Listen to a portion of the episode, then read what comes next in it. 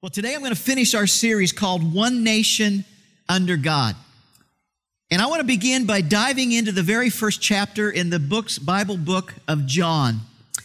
Because there it tells us about the God who made all things, who made all things, which also includes this nation. Amen.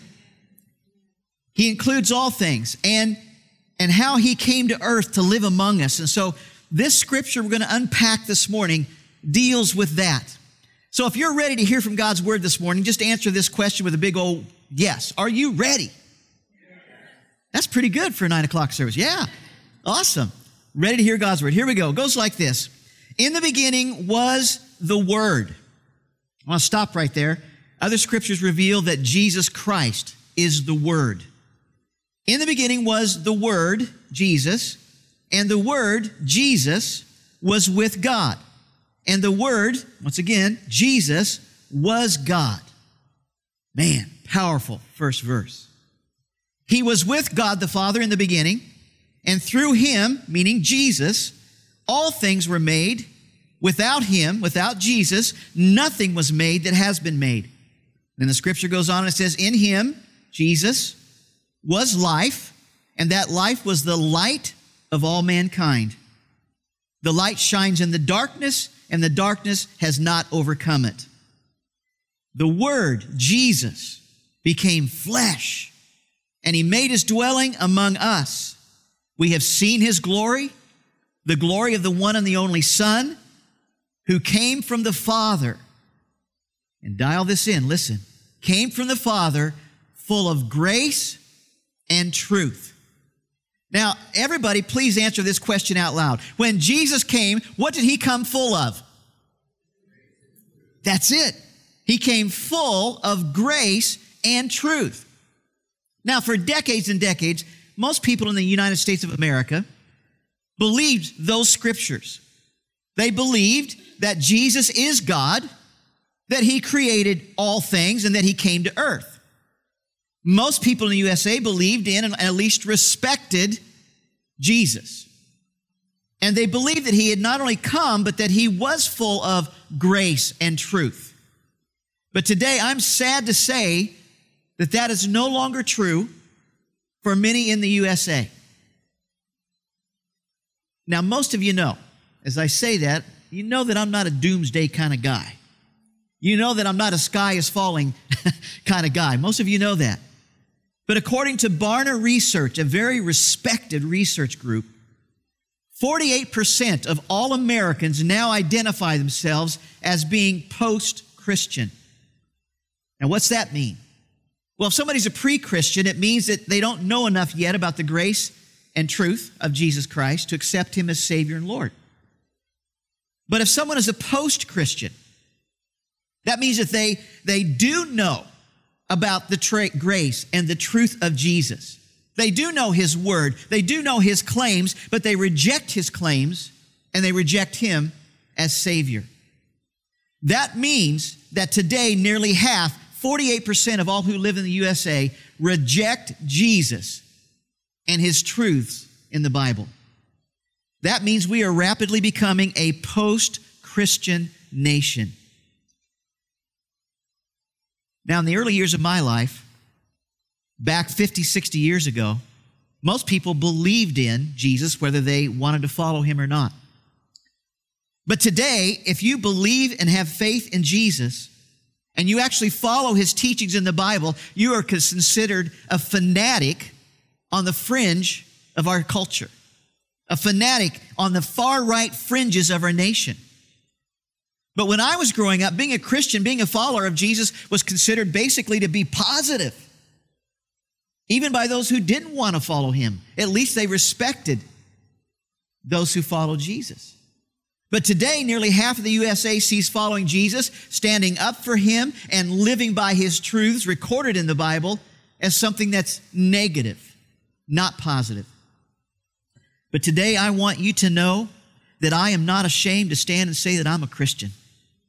I want you to know that I'm not ashamed to stand and say that I'm a follower of the Lord Jesus Christ. Amen?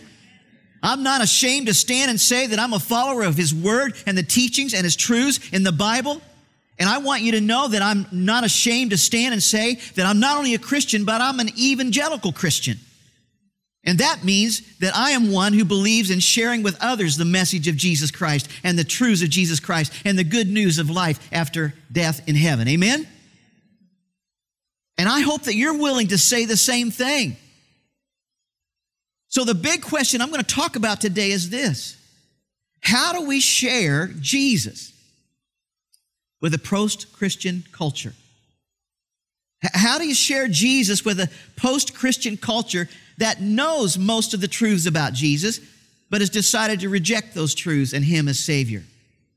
The answer is right there in John chapter 1, verse 14. Like Jesus, we must also be full of both grace and truth.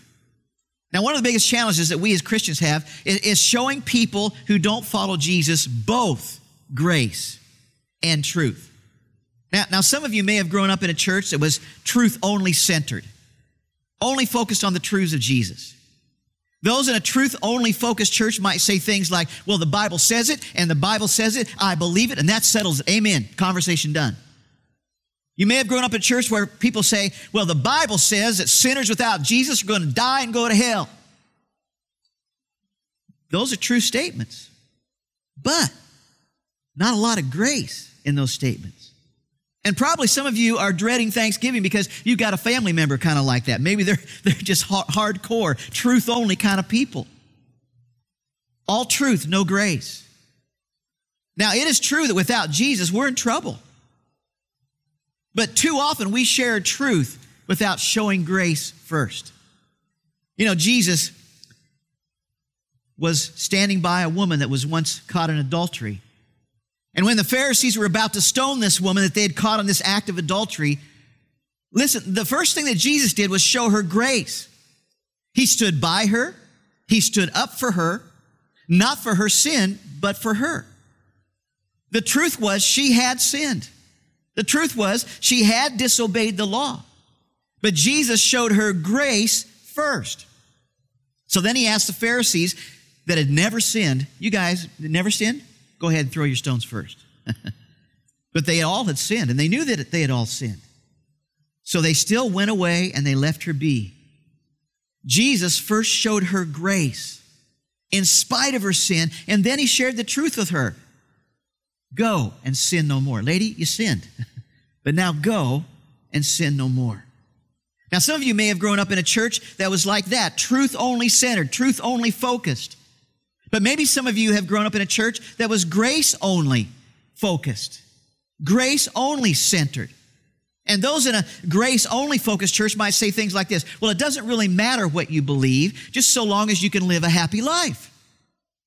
Jesus loves you with all of his heart.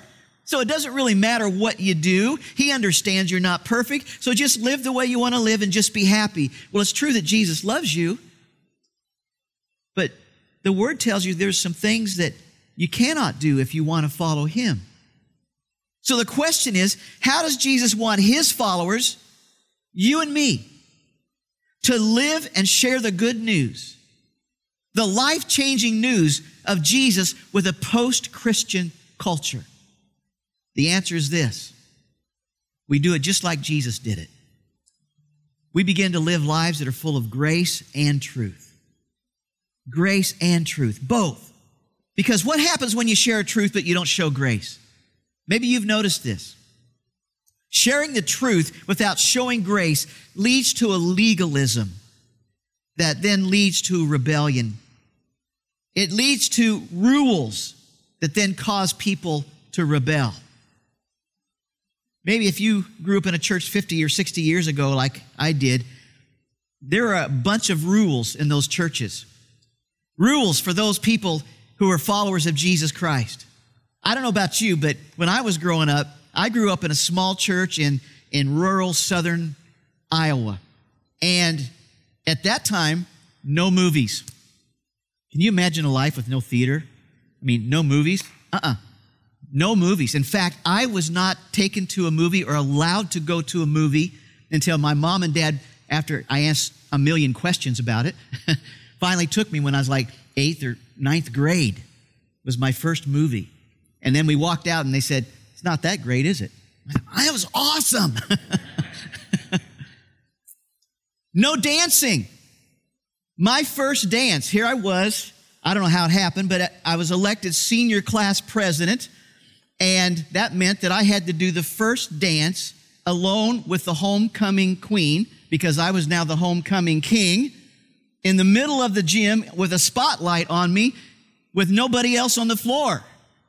I had never danced in my life. So what did I do? I said, Mom, what am I going to do? I don't know how to dance. And she goes, Well, you know, the only dancer in my family is your grandma Neva. she really knew how to cut it up. So as a senior in high school, what did Larry do? I go to Grandma Neva and I say, Grandma, teach me how to dance. You know how humiliating that was? Grandma Neva and I in the living room doing the first dance. But I made it through homecoming, all right? No swimsuits for girls without a cover up on top. No, in some churches, no jewelry was even allowed. No men in church without a tie. Dresses had to be below the knees or they will, were illegal. Can you find that in the Bible anywhere? it's not there. 50 to 60 years ago, those were some of the rules, lots and lots of rules that I grew up with, lots of legalism. And legalism, you got to follow the rules if you're going to be right with God. So if you don't follow some of those legalistic rules, they're not even written in Scripture, then you're not right with God. And that's what some people say. And, and that is what sharing the truth without grace does. It leads to legalistic rules it leads to some rebellion. Maybe some of you know that the Pharisees had come up with 600 different rules that weren't even scriptural. 600 rules. Now, what's rebellion? Well, simply someone saying, I know what's right, I know what the rules are, but I no longer care. I know what I'm not supposed to do, but I'm going to do it anyway. Now, every one of us, every human being is naturally rebellious against God and his ways. Every human is born naturally a sinner. I mean, if you don't believe me, just spend some time watching a two year old. Amen? they are naturally rebellious, right? You say to a two year old, Come on now, honey, don't touch that. What do they do? They stare you down, they look you right in the eye, and then they go, and they touch it. All right? Naturally rebellious. You say to a two year old, Do you need to go to the bathroom? And they look you straight in the eye and say, No, no. And then they immediately poop in their pants. right? That's, that's a two year old for you. They're naturally rebellious. And the fastest way to raise a rebellious kid is to have a, a whole set of religious rules without relationship. All kinds of truth with no grace. And so often, those of us who follow Jesus are quick to spit out some truth to someone with whom we have no relationship whatsoever. We spit out the truth without first showing them grace. But then comes the second problem, and that's showing tons of grace without ever sharing the truth. And that leads to relativism, which means there's no absolute truth. You can just kind of do whatever you want, believe whatever you want, and whatever you believe is right for you. Whatever you want to do is okay for you to do. God, God is understanding and He's forgiving and He's full of grace. But listen close, folks. Just as truth without grace is not good, grace without truth is not good. Those of us who call ourselves Christians, we've got to understand that we must model our lives after Jesus. And he came full of what? Grace and truth. Grace and truth. He modeled both grace and truth. And what's interesting in scripture is that grace comes before truth. Did you notice that? Grace is listed there in the scripture before truth. And I think that's because we need, as followers of Jesus, to lead with grace. To lead with grace. We need to show grace to people before we speak truth to people. So listen close. Let's be a place that is safe before people choose to believe what we speak. I'll say that again. Let's choose to be a place that is safe before people choose to believe what we speak. We need to be a safe place for people where they feel loved long before they even believe the truth that we speak.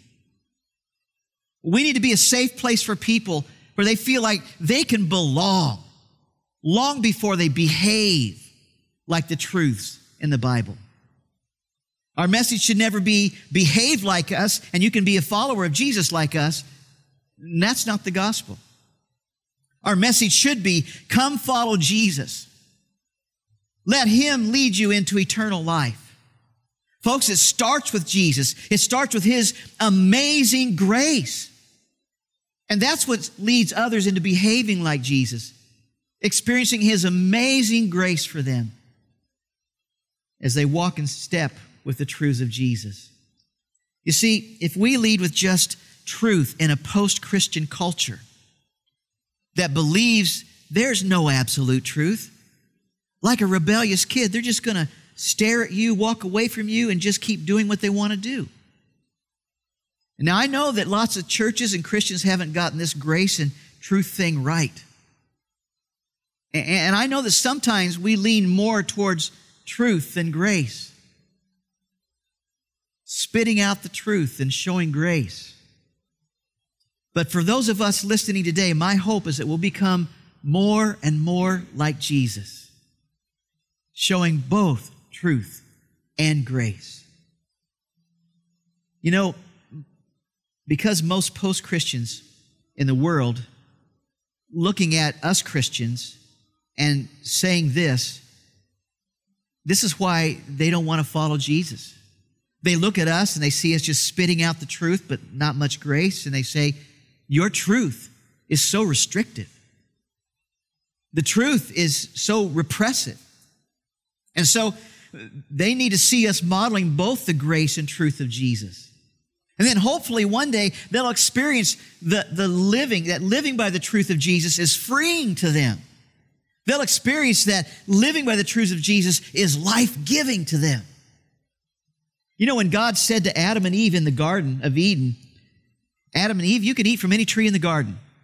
You can eat from any tree in the garden, any one that you want, but not that one. Not that one. Now, when God said that, He was not being restrictive or repressive or some kind of killjoy. No, instead, God was trying to keep them from something that would hurt them and actually keep them from the one thing in the garden that would actually cause them to physically die. He told them the truth. The rule was not stay away from what's fun. The rule was stay away from what's dangerous and enjoy all the rest of the things that I have given to you. Folks, the truths found in God's word may seem restrictive, they may seem repressive, but really they are protective. Amen? God's word, God's truth keeps us protected and safe. Jesus is the way, He is the truth, He is the life, and He wants to protect you from the things that can hurt you in this life and the things that can separate you from living life in heaven with Him. But on the other side, what happens when we show just grace, but we never share the truth? What happens then? Well, I want you to hang with me here for a minute. The point, the point is coming, but listen close. In the 50s, most people went to church. They went to church, whether they knew God or worshiped Him or not. They, they, they went to church, and some worshiped God, but the church was also like their whole social life. There wasn't much of anything to do in the community outside of church and worship and gathering with your neighbors on Sunday. I grew up in a church where there, that's where the hay rides took place. that's where the homemade ice cream socials took place. I, I grew up as that social interaction was there in the church. But then in the 60s, lots of people left the church and got stoned. And some of you may not remember the 60s because that was you. And if that's you, you're laughing right now, right? Left the church, you got stoned. In the 70s, then, we realized that churches were not being very effective. And so in the 80s, we really, realized that we need to make church more relevant to really apply to people's lives. So in the 90s, a bunch of people like me started new churches, and we tried to do that. We tried to make church more relevant. And I don't know if you can remember all the way back to the late 80s and the early 90s, but before then, there weren't any worship teams. And heaven forbid there were never drums on stage. Amen? Never, oh man, never drums. Just piano and, and no lyrics on a screen. Oh man, that's like, are you turning into Disneyland? I had a person tell me that once. Are we going to be like Disneyland here in the church? Because got lyrics on the screen? Wow. There was nothing but piano, nothing but organ, nothing but a choir. Before then, there was no clapping to music in the churches. There was no clapping to praise or worship God. Before then, there were no small group Bible studies. Before then, there were no shorts or flip flops allowed in church. Oh man, aren't you glad we changed that, guys? But part of the challenge with all of that, trying to make church more relevant, part of the challenge of that in some places is that the style of the church then becomes more important than the substance. The style, let's be cool. Let's, let's be relevant instead of let's show grace and share God's truth. When style is more important than substance, suddenly we've got a problem. We may be cool, but few lives are being changed because we're not showing really the grace of Jesus Christ and we're not really sharing the truth of Jesus Christ. And so we may be hanging out together, but lives aren't being changed. Folks, we need to understand that people are not searching for a church that's cool, but a Savior that's real. Amen? A Savior who is real, who can forgive them, who can wash them, who can, who can cleanse them. Amen? I'm going to cry who can change their lives for now and all eternity, who can give them peace deep down on the inside. The world needs to know that Jesus is real, that He is the Savior of the world. They need to know the truth about Him, that He is the Word made flesh, that He is the Lamb of God who was slain for the sins of the world. That He is the bread of life, that He is the living water that can wash you and cleanse you, that He is the way and the truth and the life. They need to know the truth about Jesus Christ. And all of God's church said, but they also need to experience through you and me that He's full of both grace and truth. So, how do we share Jesus with a non Christian, post Christian world? We show grace and then we share truth. And that means that we show grace and share truth at all times. Even during times like this, during a pandemic, when fears are running higher than normal when we can't do the things that we're used to doing like we used to do. People need love, they need grace, they need mercy, not just boom, boom, boom truth. They need both. Even during an election time like this, we need to share grace and truth with people who maybe disagree with us. We are the people of God. Amen? Therefore, we must show our nation both grace and truth. The grace of the Lord Jesus Christ and the truth of the Lord Jesus Christ. Those of us who follow Jesus must show that and share the truth. But those who follow Jesus, we must, like Jesus, follow him by doing exactly what he did. And that's showing both grace and truth at all times, in all ways, to all people, even those who are post Christians, even those who don't agree with us. And, folks, if we're going to reach our angry and divided nation, the church of Jesus Christ across the nation, around the world, we need to be full of both grace and truth. Not just our opinions, but grace and truth. Listen, God put you and me here at this time because He knew that He wanted to use you and me during this time to reach this nation, half of whom are saying, I'm post Christian. It's no accident that God decided to put you here, right here now at this time. God has a mission for you. He has a ministry for you with somebody who needs grace and truth. And if we show grace and share truth in the same way that Jesus did, people are going to see Jesus in us and they'll end up seeking Him as their Savior and Lord. And they will someday experience that amazing grace that Jesus poured out for them on the cross. They'll experience the chain breaking, the sin shattering, and the life giving truth of Jesus Christ. Listen, the bottom line is this to reach our increasingly post Christian nation, we've got to lead with grace. Doesn't mean that we ever compromise the truth. We never compromise the truth of God's Word. Because when you know the truth, what, what's the Bible say? You know the truth, the truth will set you free. We, we're not going to compromise the truth, but it just means that we lead with grace. And when people experience the grace of Jesus Christ flowing through you and me, they'll begin to open up their hearts more and more to His truth. And as we continue to show them grace and share truth, they'll come to that place where they accept Jesus as their Lord and Savior. Amen? Folks, I know this message has been repetitive grace, truth, grace, truth, grace, truth. But we've got to drive that home in our hearts. Amen? We've got to live like Jesus lived. Would you bow your heads with me? Today, some of you might say, I am a follower of Jesus, but I want to help others in our nation come to know him as well. And if that's where you are, would you pray this prayer in your heart as I pray? Would you just simply say, God, help me to have eyes to see, ears to hear, and a heart to care? Help me to show your love with grace and truth to others.